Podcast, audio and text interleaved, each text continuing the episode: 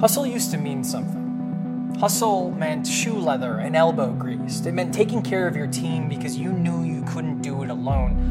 And that's because hustle meant doing something that everyone was convinced just couldn't be done because hustle meant belief. And it never meant beating our chests on social media. Somewhere along the lines, all of this changed.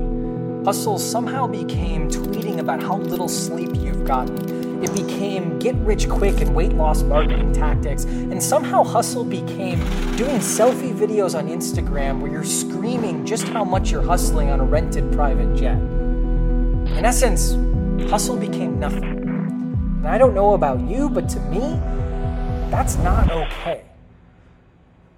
Fortunately, though, those protecting the hustle are still out there. They're hidden from view because while the fakers are working on their personal brands, these folks are literally in the trenches, willing the future into existence. And we think it's our job to bring these people to light and put hustle back on the pedestal where it belongs.